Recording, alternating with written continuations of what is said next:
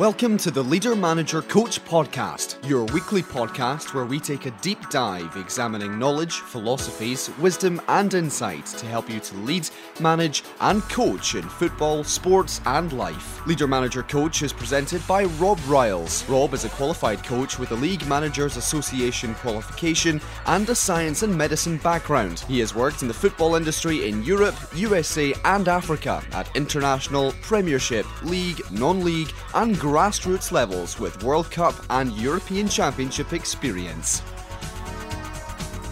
Hello, and welcome to another edition of Leader Manager Coach. Rob Riles here to take you through the next few minutes.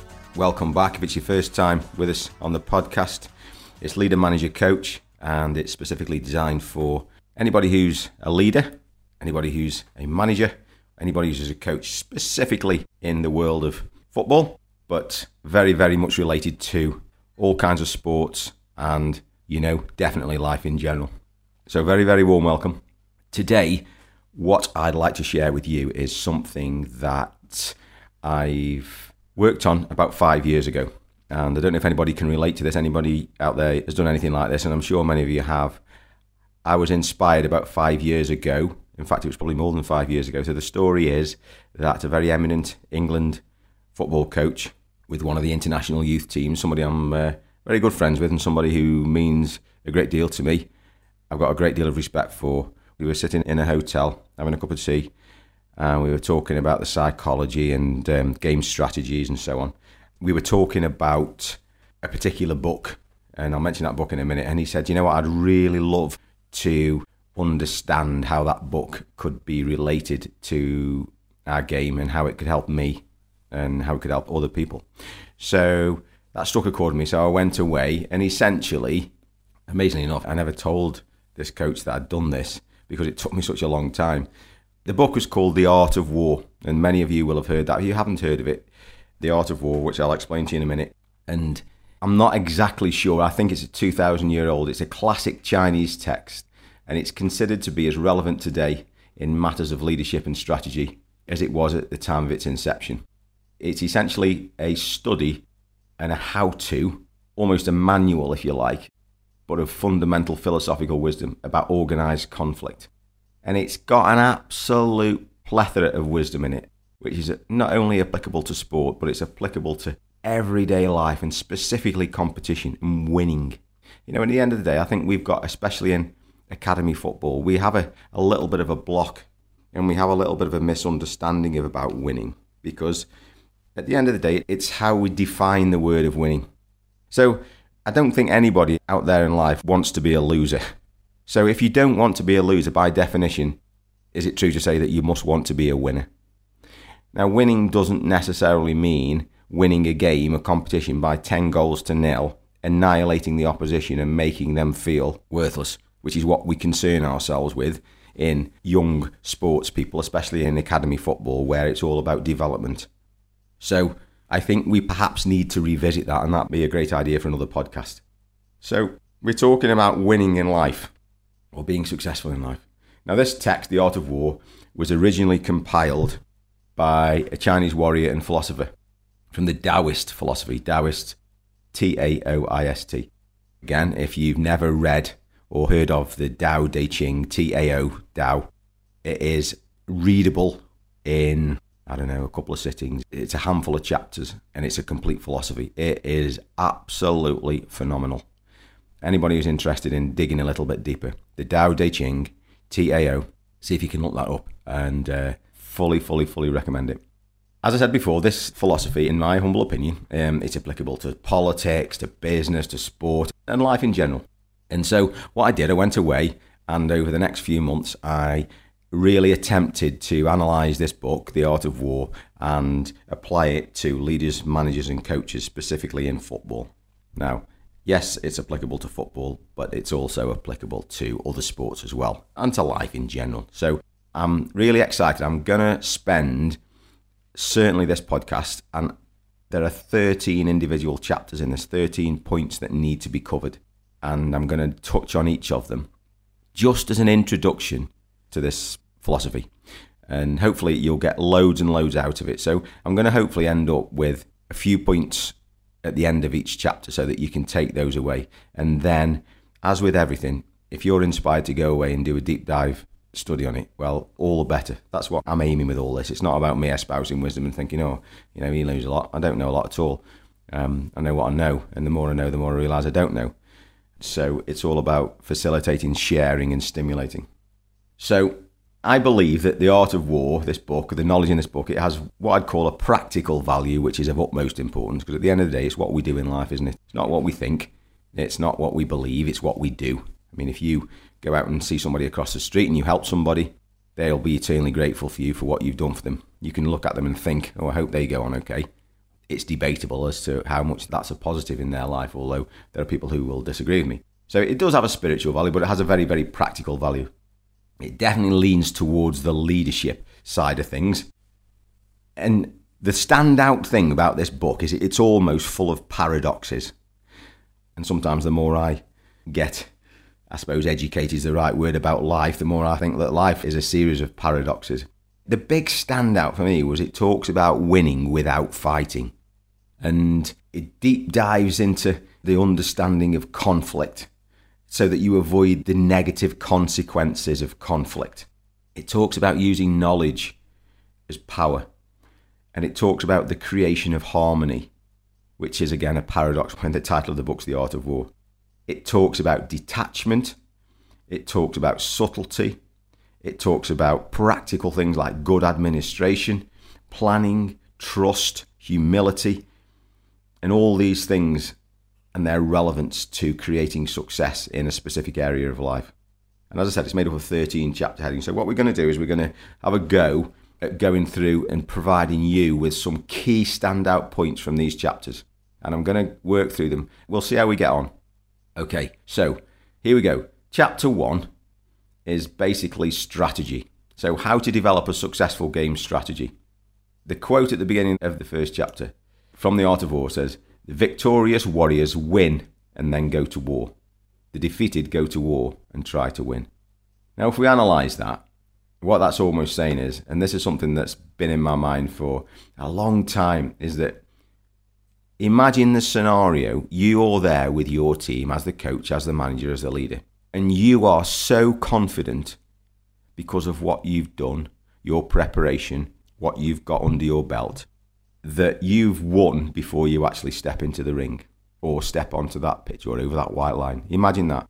Now, I don't think there's anybody because that's the idea of life, isn't it? It's full of uncertainty and it's can we, can't we? What's the possibilities? What's the risk? What's the reward? If it was an absolute nailed on 100% certainty, there wouldn't be any sport because nobody would be interested. But imagine having that state of mind where you are already so confident because of what you've done before. And within this strategy, creating this strategy that creates this kind of situation for you where you're so confident because of what you've done, the Art of War talks about five particular aspects.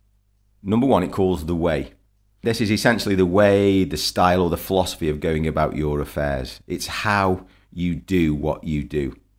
And I think it's very much a characteristic thing. There's a famous quote, and I can't remember who said it, and it's something like, The way you do anything is the way you do everything, which is essentially saying that if you are an untidy, forgetful, I'll use the word lazy, you're unconcerned about your appearance, maybe you are unconcerned about whether you have all your tools available, your equipment, whether you're on time, unconcerned about whether you remember people's names.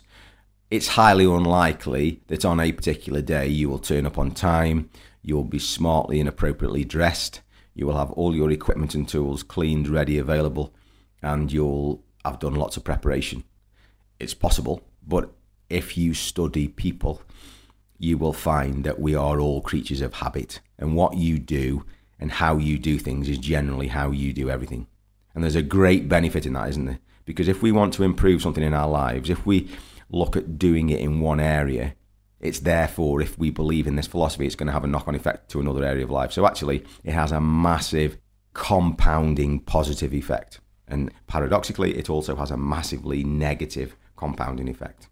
So it's how we do things. Then it talks on about more practical things, very practical things. And if you're in Britain, then you'll recognise this one. It's called the weather, and it talks about studying and analysing how the weather has such an effect. Very simply, it affects our morale. If it's grey, it's cold, it's rainy, or it's adverse weather, it is psychologically more testing, and it's the same for both sides, and that has to be taken into account there used to be a little bit of a premiership thing in England going on where people said, you know, the last place that people want to go is to a cold, wet, rainy Tuesday night at the Britannia Stadium. Well, maybe it's not been so true recently, but it certainly was true for a while. But that used to test the psychological fortitude of many a European player because it wasn't warm, it was hostile, it was cold, it was a challenge you know, it tested people's fortitude in other ways above and beyond their technical ability. So, number three, they talk about the terrain. This is, again, an effect of the ground. If we're talking about warfare and terrain, hills, mountains, valleys, you know, woods, streams, they're all things that generals have to take into account if we're talking about the terrain. If you're going to play a, an FA Cup third round replay away at a non league club where there's no undersoil heating, the ground's rutted, the pitch is two yards away from the edge of the grass and you're not allowed to have any of your supporters in, that's a completely different scenario than if you're playing at Old Trafford in front of 60,000 people, 57,000 of which of your own supporters on a billiard table carpet. Demands a totally different mindset and it needs to be taken into account. The next thing, number four, leadership.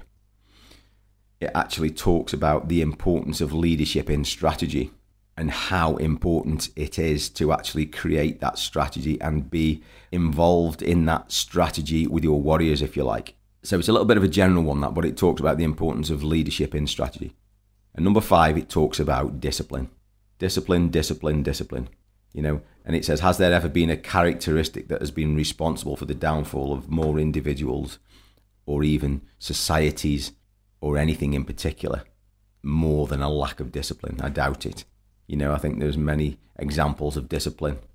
We all know, don't we?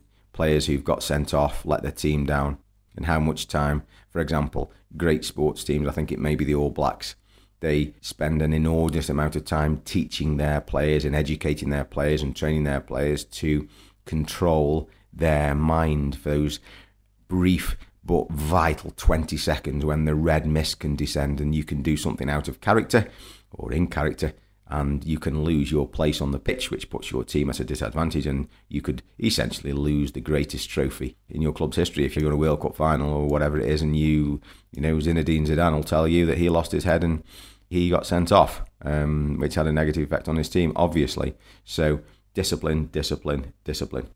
So essentially, what does it mean for us managers and coaches? It means we need to understand that the way we do things is important.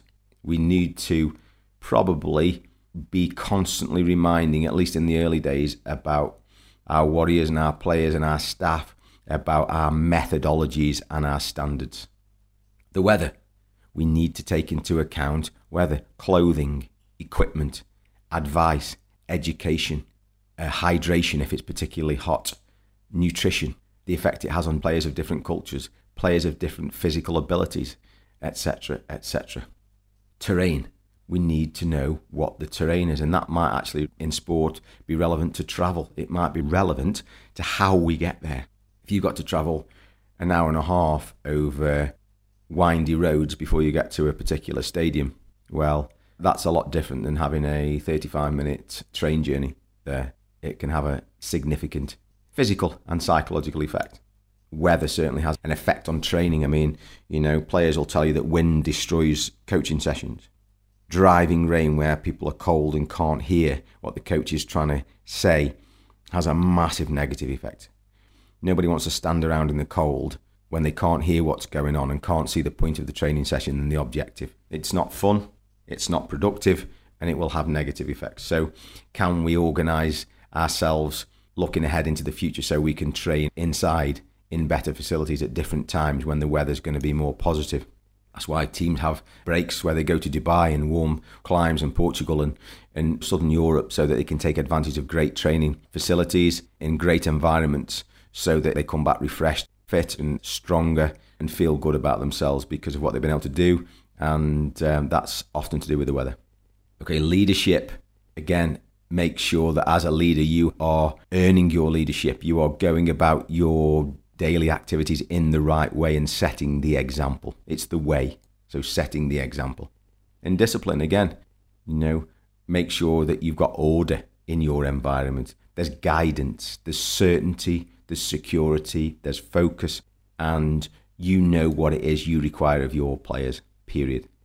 And that's the first chapter. It's taken us a few minutes to go over that, but it's about creating that strategy. So if you can use those five points to create a strategy, I don't think you'll go far wrong. Okay, let's move on to chapter two. Chapter two doing battle. Standout quote from this is If you continue for a long time, it'll dull your forces and blunt your edge. What is best? Quick victory and a speedy return.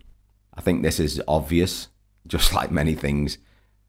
You know, if you're spending your time in hard fought, extra times, heavy conditions, games every three or four days, and it's a relentless slog, and every game is a battle, and you're out of possession all the time in football, and you're chasing, you're harrying, you're pressing, you know, you've only got a certain amount of physicality and psychological fortitude in players to continue.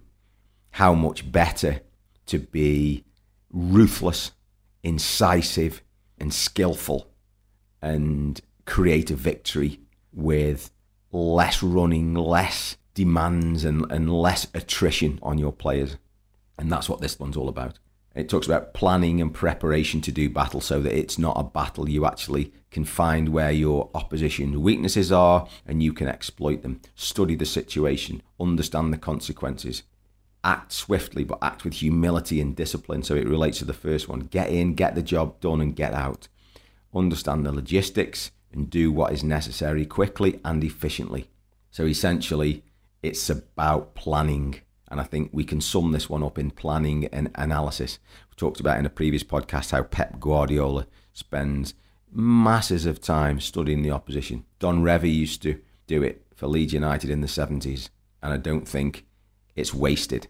I think it's knowledge, and whether you use it or not, that's up to you as a leader and a manager. But um, you can certainly take advantage of that kind of knowledge. Another little thing in this is beware of the razzmatazz number of times players who've got to FA Cup finals, probably the biggest game of their career, have said by the time they get to the game, with the demands of media, the demands of family after tickets, and the great big build up and the length of time building up to the game, they're psychologically and physically worn out. And they haven't been able to keep that focus and that professional, calm quietness to focus on what they need to do to be victorious in the game. So be prepared. Don't be under any illusions. Do your homework and uh, prepare for success rather than turn up and say, right, lads, let's get on with this and let's see what happens. Number three, planning a siege. Again, it's very much related to doing battle. It talks very much about knowing the opposition, but also knowing yourself and understanding the situation. So it's probably a little bit more of an in depth analysis of planning, really. In this chapter, it talks about, you know, can you win without a fight? Can you render your enemy helpless without a fight? Or do you have to get involved? Can you get them to surrender psychologically? Can you find out where they're vulnerable? Can you understand when and under what circumstances they will be in disarray? Can you mislead them? And if you have the relevant amount of knowledge and you've studied, you may be able to find one or two weaknesses. And I'm sure that in your sporting life, you can look back and say, yes, I can remember that and I can remember this. Can you exercise patience? And do you trust your people who are on the pitch or on the track or in the ring? Can you trust them? Can you delegate them to do the job that you ask them to do? And within this chapter, they talk about five ways to ensure the victory in a siege. Number one, know when to fight and when not to. Number two, know when to use many and when to use few troops. So, you know, do you go on an all out attack or do you just sit tight and get your players to do less running and soak up pressure and then counter attack? Create the same desire in all your ranks. So make sure all your players or everybody in your team is on the same page. Be prepared. Simple, said time and time again in many strategies of success, but you know it's so so important. The last one is do not allow your generals to be constrained by a civilian government. That means, for me, have a great communication with your key players, your captain, if you like, or your senior players, and let them take their wisdom from you, not from outside sources. So, very kind of briefly look at how we make sure. Again, I think this is study of the opposition. It's about finding out where they're weak. If you know your opposition aren't great in possession, or a team of runners and they've got energy for fun, can you set up, or as they say, an old saying from a couple of years ago, park the bus, you know, let them run around, you keep possession and get them worn out psychologically. Muhammad Ali's rope a dope against George Foreman, 1974. Rounds and rounds and rounds, one after the other, lying on the ropes, protecting himself, defence, defence, defence, defence. Foreman wears himself out, and then Ali knocks him out because he's got nothing else to give. Can you look at that and is that a strategy that you could use? Or is it one where you need to hone in on one particular area of the pitch where you know your opposition is weak? They've got a weak left side because they've got injuries and they've got young players in on the left hand side, people without experience. So can you facilitate exploitation of that particular area? Maybe you can. You know, you can get two quick goals. Wouldn't it be great if life worked like that? But you could possibly do that. And essentially, the game could be over. And the rest of the game is you could save your legs, you could defend, and control the game in a manner without wearing yourself out and having to go into battle. Okay, let's just do one more and then we'll probably have to move on to a, another podcast for the next one, or maybe I can get another two in. Number four, doing formation. This is a biggie for football. This is a biggie. Formation. How many times do we hear coaches and managers and people involved in football, even supporters and whoever, talking about 4 4 2 and you know, 4 3 3 and whatever it is, 4 1 4 1, etc., etc., etc. The quote from this chapter When water accumulates in a deep canyon, no one can measure its amount. Just as our defence shows no form, when the water is released, it rushes down in a torrent, just as our attack is irresistible. For me, that just talks about counter attack. Don't know why, but it just talks about counter attack, soaking up, soaking up, soaking up. Keep the potential there, the potential's there, the potential's there. We're not using it, we're not unleashing the sword. We're just being humble. We're just protecting our goal. We're just dealing with it, dealing with it, dealing with it. And when the opposition allow us that opportunity, the water's released, rushes down in a torrent, and the attack is irresistible. The opposition can do nothing about it. Again, that's relevant to all those great counter-attacking analogies where we spy our chance and spy our time. It talks about making yourself invisible, formless, or unfathomable because that is the best defense. If your opposition cannot work out how to deal with you because they just can't get a grasp on your formation. You have a fluidity about you because that's what the water analogy is it's a fluidity. I'm going to go back to that coach who inspired me to start doing some study on this. And he used to play a back four and a front six. Goalkeeper, back four, and a front six. I should think this is an international coach here. He's not bothered about 4 3 3 or 4 1 4 1 or whatever. And he's just saying no, because I've got great players and we'll play a front six. We had a discussion with a Danish team manager after a game once. And in the first half, the Danes did really well. And in the second half, we went on and we won the game quite comfortably. And we didn't change anything at half time. The coach was a great one for that. He used to say, if we're winning 4 0, we'll just keep doing the same thing. If we're losing 2 0, we'll just keep doing the same thing because that's the game plan. And gave the lads loads of confidence. What a great way to be. So, this Danish coach, we had an hour with him after the game and we talked about, you know, lots of things. How you're getting on and what's your training like and, you know, what's your strategies and philosophies, etc., etc. And he said, I couldn't believe it in the second half when you changed it and then you went to 4-3-3 and then you went to 4-2-4 and then you went to 4-1-4-1 and then you went to a complete 4-5-1 and we thought we never did because we didn't. And essentially what he was seeing was our team being fluid being available and enabled to create counter-attacks and sometimes fullbacks pushing on and deep line central midfielders dropping in etc etc they, they, they just did that because they'd been coached it and they knew it but we didn't specifically say go to these particular formations. So it's amazing what people think, and it's amazing what that fluidity can do. And that's what I think this is talking about in terms of formation. So it says move swiftly when the enemy are most vulnerable. That's obvious, isn't it? You know, counterattack, do it. Incisive, penetrate, bump, be ruthless, be clinical. How many times have we had golden opportunities and lost games or not won games because we haven't been ruthless in front of goal? Speed is the essence, and the aim is to attack in a way that cannot be prepared for. If you attack quickly and learn to attack quickly and practice attacking quickly, you can be formidable. You really can.